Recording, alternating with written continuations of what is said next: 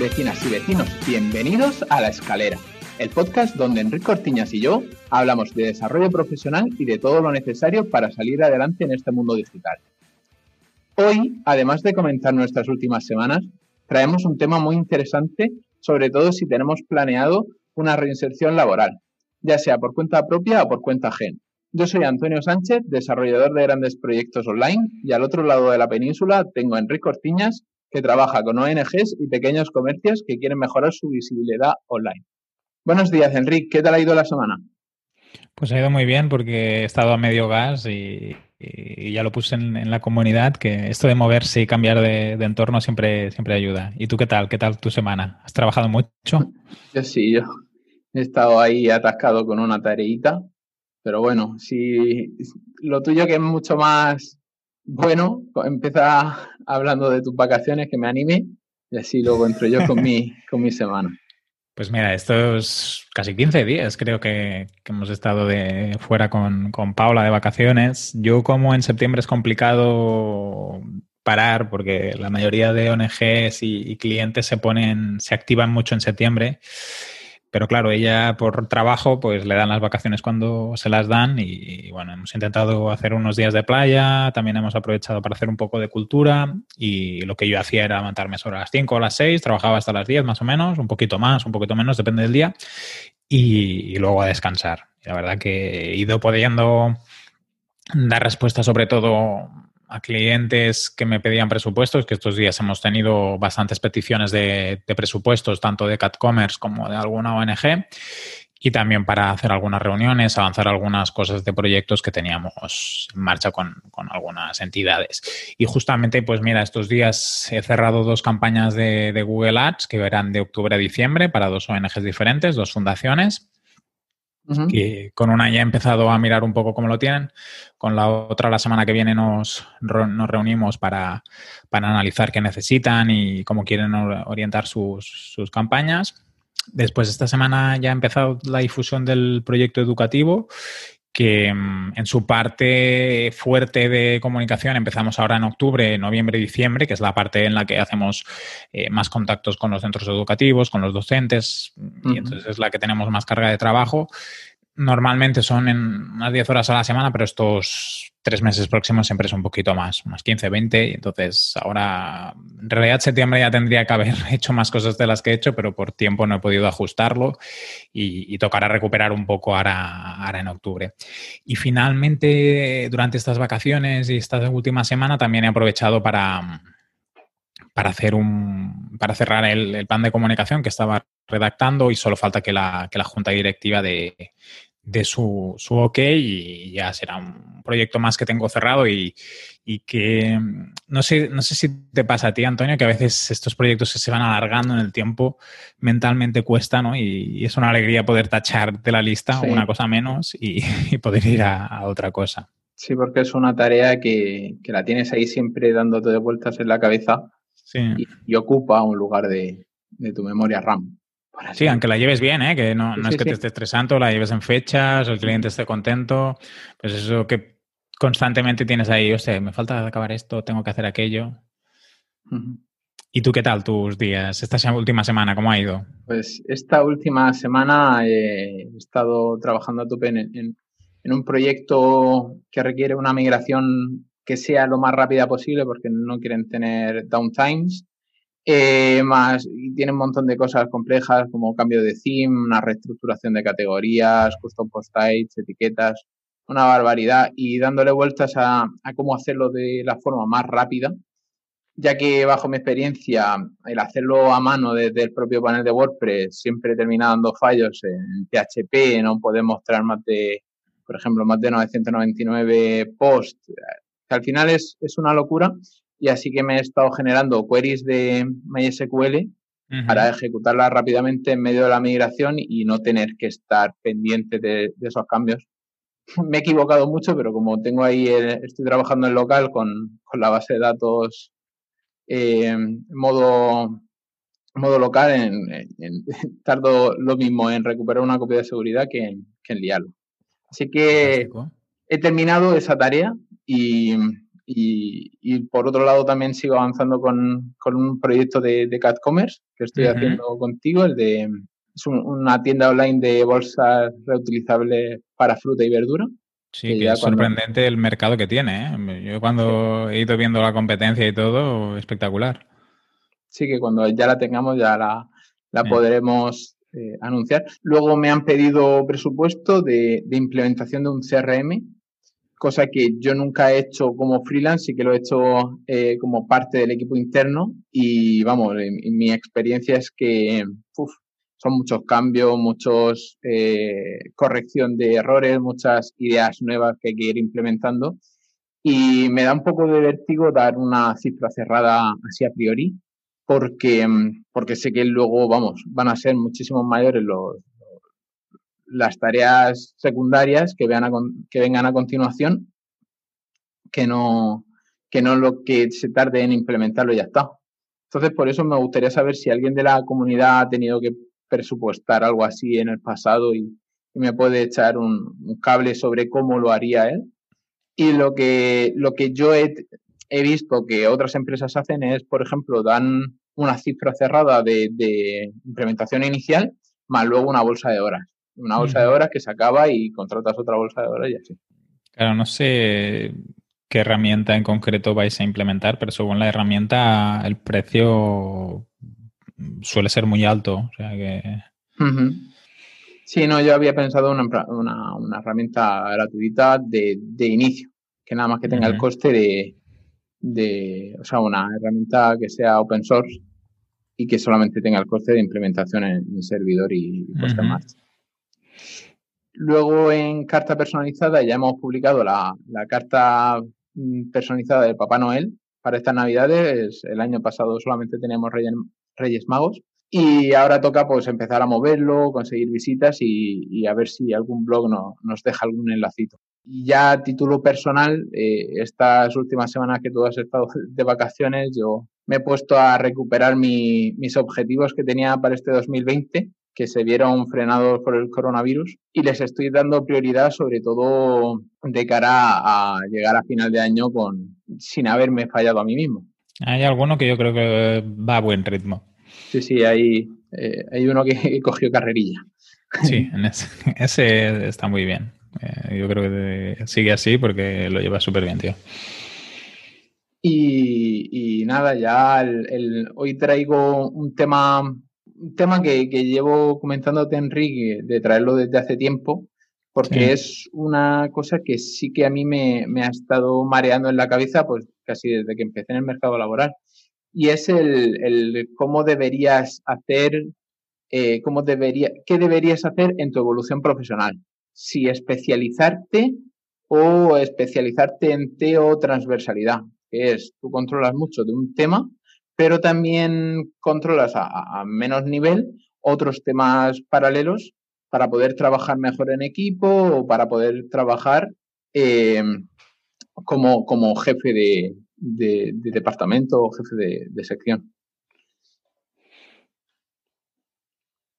Entonces, pues básicamente preparando el, tema de, hoy, pues hay muchas cosas que, se me han pasado por la cabeza, como por ejemplo, ¿qué, prefieren las empresas? Porque si tú te pones a analizar eh, ofertas de trabajo y tal, pues a pesar de que pueda parecer que quieren un perfil específico que sepa desarrollar una tarea súper bien, eh, las ofertas de trabajo pues te piden de todo. Por ejemplo, nos ha entrado ahora mismo un presupuesto que quieren que le hagamos optimización de la página web, mantenimiento, em, SEO, SEM, patatín, patatán, de todo.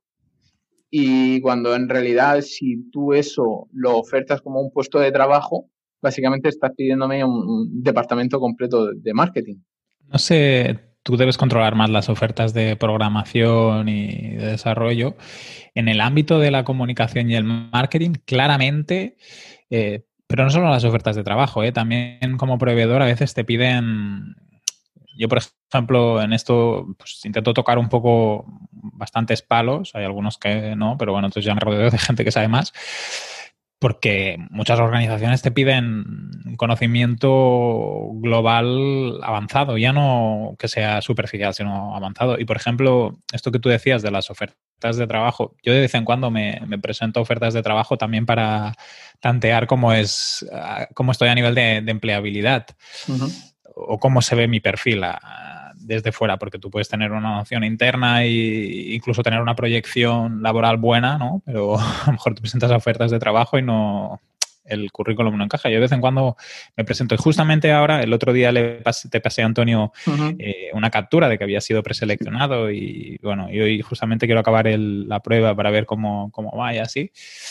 Y, ostras, la oferta de trabajo te pide desde redactar relación con medios de comunicación, que es un perfil profesional muy relacionado con el periodismo, a hacer posicionamiento web y saber de Adobe y Photoshop, no sé qué. claro, eh, si encuentras un perfil así, por los salarios que se pagan, es como sorprendente, porque si eres un mega crack de Photoshop, de, mm, no sé, de SEO, de posicionamiento y tal, difícilmente vas a ser al mismo tiempo bueno en la relación con los medios de comunicación. Es que es muy complicado. Sí, sí. Sobre todo porque no te tiene por qué gustar. Eh, eh, Correcto. Efectivamente. Entonces, sí, es que son cosas totalmente diferentes. Que ahí te, te lo han jugado, ¿eh?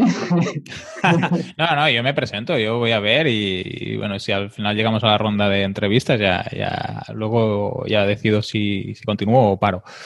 Pero en, comunicación y marketing se hace mucho eso, ¿eh? de que los perfiles en, programación no sé si tanto, o a lo mejor es un problema del Estado español ¿eh? también, no sé. Que la especialización se exige, pero al final te das cuenta que normalmente pues es eso. Buscan un departamento completo en una sola persona. En una sola persona, sí.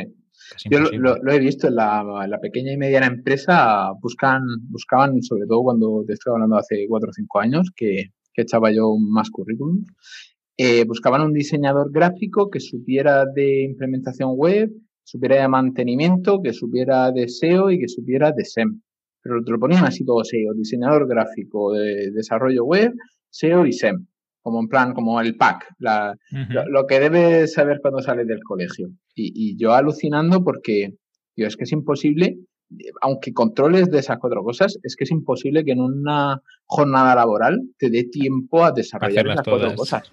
hacerlas todas. Sí, un, un, SEM en condiciones que está pendiente de optimizar campañas, de reducir el, el coste por clic, de aumentar la conversión, de, madre mía, si, si yo los SEM que he conocido iban agobiados y, y eran pequeñas empresas, iban muy agobiados solamente con esa tarea. Imagínate que si tuvieran que hacer también el diseño de campañas, eh, eh, redes sociales, por supuesto, redes sociales es como... Sí, esa, esa siempre, siempre entra en el pack. Esa siempre entra en el pack y, y tío, y, yo creo que, que contratan por oídas, es en plan, vale, pues necesito más visibilidad de mi marca, pues, vale, pues quiero un pack completo. Y no te voy a pagar más de 800 euros. Aquí por lo menos en, Murcia es lo que se pagaba por este perfil que te estoy diciendo. ¿Cuánto pagaban? Entre 800 y, 900 euros por un diseñador gráfico que supiera de todo lo demás. ¿Jornada completa? Sí, claro. Madre mía, vaya tela. Sí, sí, sí, sí. Sí, yo, yo, siempre he tenido suerte porque siempre he cobrado más que eso, pero, pero joder, el, pobre chaval que entrara o chavala que entrara a trabajar a ese salario. Bueno, no, no, no sabría hacer ni el 50% de las cosas que se exigen en la oferta y probablemente, pues, con ese salario, mm, no digo que por cobrar más trabajes mejor, ¿eh? Hay, hay una relación que tiene un punto de... O sea, si, si con tu salario te pagan poco, probablemente también trabajes poco. Mm. Y no tanto en cantidad, sino en calidad. Sí, es, difícil, es difícil. Sí, sí, complicado. Y cuéntanos un poco más eh, sobre especialización y transversalidad. ¿Cómo lo ves tú? Pues mira, yo mm, es, importante, estamos ya aquí un rato hablando, pero es importante poner los puntos sobre las IES y definir bien qué significa cada cosa. La especialización es el proceso por el que nos centramos en un ámbito intelectual o profesional, restringido en lugar de abarcar todas las actividades posibles o querer aprender de todo. e, en algunos ámbitos, como por ejemplo el, ámbito médico, estas actividades o ámbitos restringidos se denominan especialidades. Así que, simplificando mucho este concepto, la especialización podría referirse al, número de tareas diferentes que cada uno realiza dentro de su actividad laboral. Pues cuanto mayor sea ese número de tareas diferentes, menor, o sea, menos especializado estará uno como ya hemos puesto ejemplo, pero por ejemplo, otro caso sería el, SEO, que además de hacer implementaciones, hace consultoría, hace diseño, hace optimización de velocidad, optimización de conversiones, etcétera, etcétera, etcétera. Aunque todas esas tareas están relacionadas a un mismo objetivo y son necesarias entre ellas, este SEO, esta persona, no estaría especializándose, estaría transversalizando, estaría adquiriendo conocimientos de, otros, de otras ramas, por así decirlo. Entonces, la transversalidad es el ámbito formativo laboral en el ámbito. Entonces, la transversalidad en el ámbito formativo laboral consiste en disponer de una serie de habilidades o conocimientos que te permitan ejecutar una serie de actividades diferentes dentro de la empresa. Eh, he estado leyendo un montón de artículos y en uno, creo que era de Ramstad, de principios de 2019, eh, abogaba mucho por el, bueno, eh, para el que no conozca, Ramstad es una empresa de trabajo temporal y recruiting. Pues esta, este artículo decía que las empresas estaban apostando cada vez más por perfiles profesionales capaces de desarrollar distintas funciones, lo que estamos comentando de quiero un diseñador gráfico que aparte me haga de, community manager. Favoreciendo así un flujo de trabajo, haciéndolo más fluido y eficaz. O sea, dentro de la misma empresa, con una misma persona no tenga que depender de otras personas, pues hace que ese flujo de trabajo sea más rápido y más eficiente. También existe el caso en el que una persona se siente como atascada profesionalmente dentro de la empresa como que en su evolución dentro de la empresa pues había llegado a, un tope. Entonces, lo que estaban empezando a hacer las empresas es eh, ayudarse de, la capacitación cruzada o cross-training, que es eh, darle herramientas a esa persona para que desarrolle otros conocimientos sin salirse de la empresa.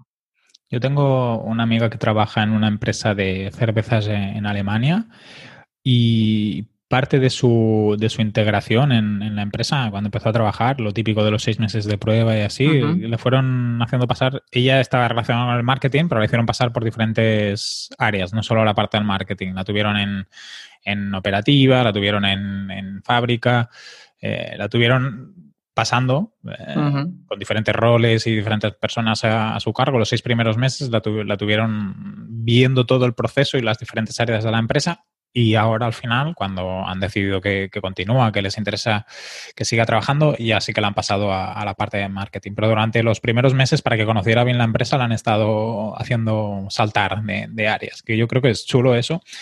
y, tú cómo lo explicas, ¿no? Incluso cuando ya llevas un tiempo en una zona, pues que a lo mejor te, pasen a otra, pues es interesante.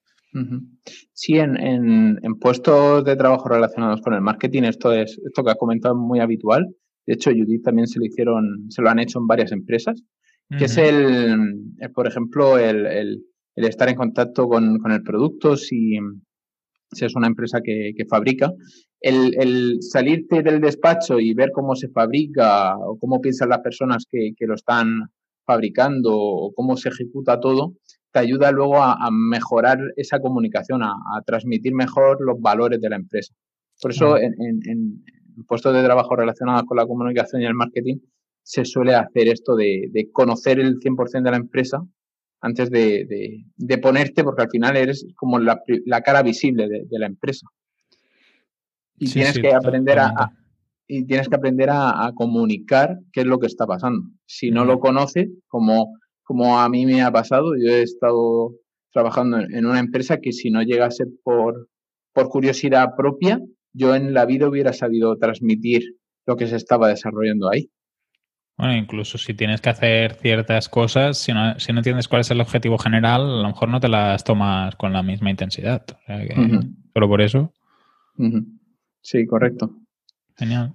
Entonces, pues las empresas, sobre todo grandes empresas, eh, están valiéndose del cross training para volver a, motivar a los, a los trabajadores y, y, también eh, arraigarles con un sentimiento de, pertenencia eh, al saber que al hacerles presente que son capaces de, realizar diferentes tareas dentro de la misma empresa. Y, y, aparte que el cambio es bueno porque te vuelves a motivar, tienes como nuevos objetivos, te, te separan un poco de la, del mecanismo ya automático que tienes de desarrollar las mismas tareas, te vuelven a generar una especie de, motivación. Y luego también tenemos el caso de que la generación I, que sería la nuestra, los, millennials, y luego la generación Z, los que nacieron a partir de, del 95, en los centennials. ¿Tú no eres Z, Antonio? Yo no, tío. Yo, yo soy más viejo. Y este año, este año cumplo los 30. Ah, estás ahí al borde por eso. Estoy ya tocando tierra. Estoy ya eligiendo el, la madera. Qué cabrón eres. Eh, estas generaciones pues aspiran a desarrollarse profesionalmente en diferentes empresas y sectores. O sea, van a querer siempre una evolución profesional. No se van a contentar con, un estancamiento. Se, aburren muy rápido y, no se sienten atados a nada. A diferencia de las generaciones anteriores que lo único que buscaban era una estabilidad en un puesto de trabajo. Entonces, pues técnicas como la transversalidad, pues ayuda a que todas estas personas se sigan manteniendo eh, activas y motivadas dentro de sus puestos de trabajo.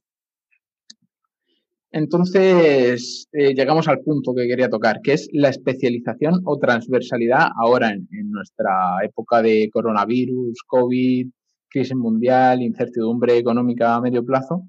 ¿Qué, hacemos? ¿Qué, toca? Porque mucha gente se, está viendo como que ya sean eh, trabajadores por cuenta ajena o autoempleados, eh, que están, por, ejemplo, que esté trabajando por cuenta ajena, si está trabajando en, un sector, está trabajando en un sector en el que se ha limitado la actividad, como puede ser el, turismo, pues al principio se habrá visto que estaba en su casa con un ERTE y al cabo de los seis meses pues o, lo han despedido o se le ha reducido el, la paga del Estado y, está realmente está, está pasándolo mal porque, porque básicamente está viendo como, su carrera profesional está realmente estancada y tienen que replantearse una nueva situación o un cambio de sector o, volver a, reinventarse de alguna forma.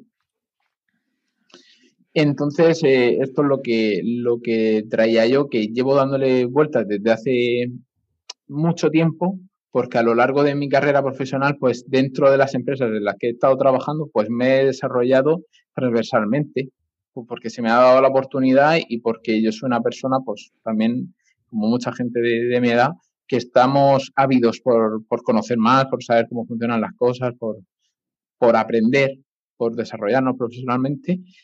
Y entonces me he dado cuenta que ahora que soy freelance, tengo a mi disposición o en mi cabeza una serie de, herramientas o habilidades o conocimientos que me están haciendo, o sea, me cuesta decidirme si especializarme en una vertical concreta o si debería venderme como un profesional transversal. Entonces, eh, ayer tarde, estamos hablando sábado por la mañana, y ayer tarde me quedé hablando un rato con, Rubén Rojas, que es miembro de, de Sin Oficina, que de casualidad él tiene una especie de programa web que es bifwin.com, b i f f w i n.com, y es experto en productividad y búsqueda de empleo. O sea, ayuda a las personas a, reclutar eh, empleadores. O sea, en, lugar de, de, actuar como un recruiter, que ayuda a las empresas a buscar trabajadores, pues él ayuda a, personas individuales a buscar empleos. Por así, simplificándolo mucho, que Rubén me perdone si, si me he equivocado. Pero entonces le, pregunté, oye, ¿qué opinas? Estoy preparando un monográfico sobre la transversalidad o la especialización. Y él me dijo, dice, mira, tío, eh, te tienes que poner en el lugar de las empresas que están buscando trabajadores o contratar un servicio externo. Eh, estas empresas al final lo que están buscando es cubrir una necesidad específica. Entonces, le da igual eh, cualquier cosa que no, o sea, cualquier remache que no se, o sea, no se ajuste a, ese hueco que tienen, a ese, o sea, cualquier parche que no se ajuste a, al roto que tienen. Entonces, eh, aunque no sepan expresarlo, que por eso a veces lo único que quieren más visibilidad y te ponen en la oferta de trabajo, necesito un, un diseñador gráfico que sepa de redes sociales y WPO y, y, SEM, en lugar de eso, deberían de decir, oye, pues necesito esto. Y en su necesito esto, necesito tener más visitas, o necesito tener más presencia, o necesito que me conozcan más, o necesito vender más, que podría ser una, o sea, que podría ser un caso muy extendido. Te lo ponen de la otra manera. Entonces, por eso cuando estamos leyendo eh, ofertas de trabajo, hay que intentar buscar cuál es la real.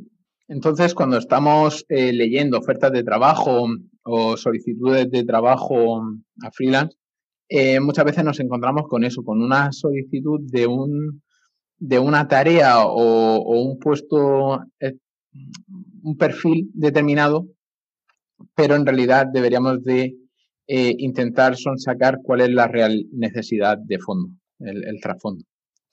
Y entonces por eso eh, Rubén me decía que a la hora de postularte a un puesto de trabajo o a una demanda o un servicio, lo que tienes que hacer es venderte exclusivamente como un experto, aunque no, a mí no me gusta utilizar la palabra experto, pero un experto de esa necesidad. Entonces, todo lo que demuestres que sabes, si no coincide con lo que ellos buscan, pues vale, son puntos extra, pero como no cubras a la perfección aquello para lo que se te va a contratar, pues olvídate del curro. Además, si, tienes un precio alto y muestras todas tus armas a la primera, pues entenderán que ese valor reside, o sea, ese precio alto reside en la multitud de conocimientos que tienes y no en la especialización de lo que ellos necesitan por lo que perderás posiciones con respecto a otros postulantes al trabajo que se hayan presentado como especialistas en eso. Lo que no acabo de entender, que a lo mejor no, he pillado el concepto, es, él, te dice que tenemos que dar respuesta a las necesidades más que a lo que te reclaman, porque a veces se reclaman muchas cosas.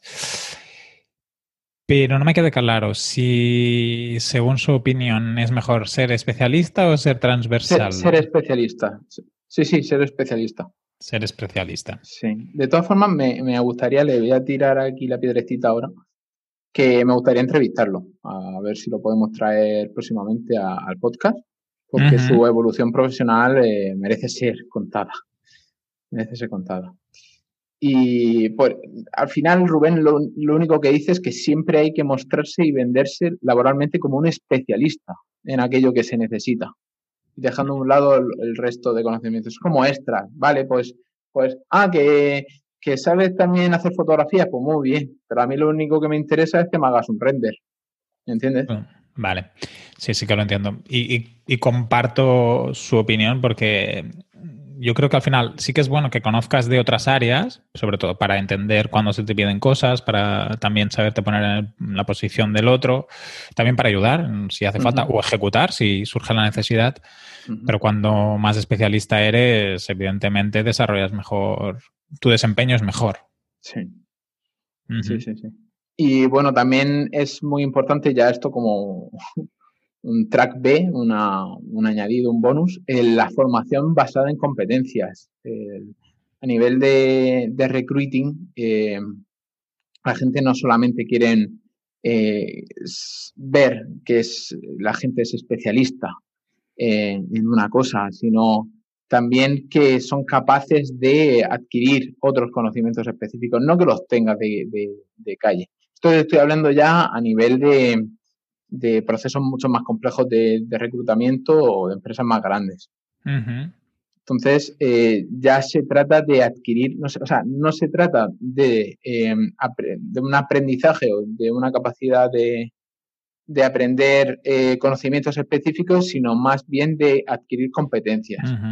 Priorizar las capacidades instrumentales en lugar de los conocimientos, como por ejemplo pues, saber vender, también comunicar tus ideas, comunicar tu postura, también por ejemplo documentarse, aprender a, la búsqueda de información, y, por supuesto, ya otras herramientas que se ajusten a la necesidad de innovación y desarrollo de proyectos dentro de las empresas. Por ejemplo, si estás trabajando en marketing o en desarrollo de producto, pues el design thinking, la resolución de conflictos, el pensamiento creativo y lateral, metodologías de desarrollo ágiles. Entonces, todo esto lo único que te hace no se consideraría como transversalidad. Mm, es lo que se llama las soft skills, ¿no? Las soft skills, correcto, correcto las habilidades blandas, que tienen más a ver con la personalidad y el carácter que con la tarea que realizamos. Sí.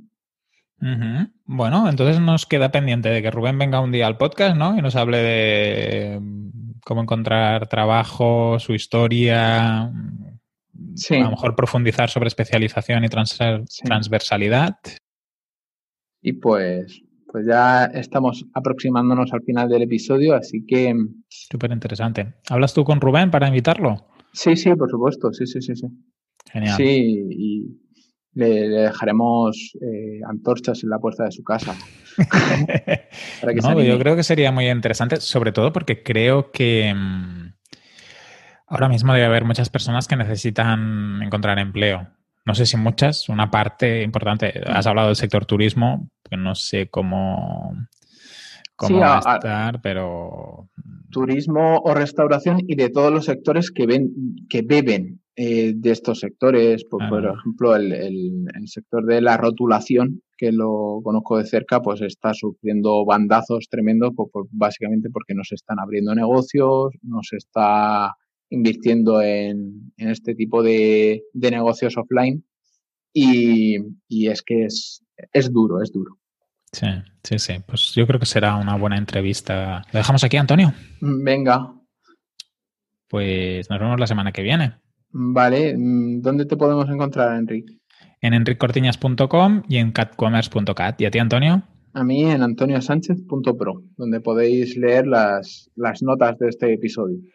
Y los oyentes que tenemos ahí en, Spotify, en Evox y todos estos, ¿qué, tienen que hacer, Antonia, para si quieren hablar más con nosotros? Ah, pues tienen que entrar en laescalera.pro y, y dejar ahí sus comentarios en el episodio. También si nos estáis escuchando desde iBox y habéis llegado a este punto, darle al, al es, es el like al, al, programa completo. Sí, por episodios, porque creo que para el programa no sé cómo se hace, pero la aplicación de iVoox es un poco complicada, pero em, que le den me gustas, que hagan comentarios a los episodios, que nos ayuda mucho en la visibilidad y, así también vemos cómo, cómo estáis por ahí. Eso. Venga, chicos, un abrazo. Un abrazo, hasta la semana que viene. Hasta la semana que viene, chao.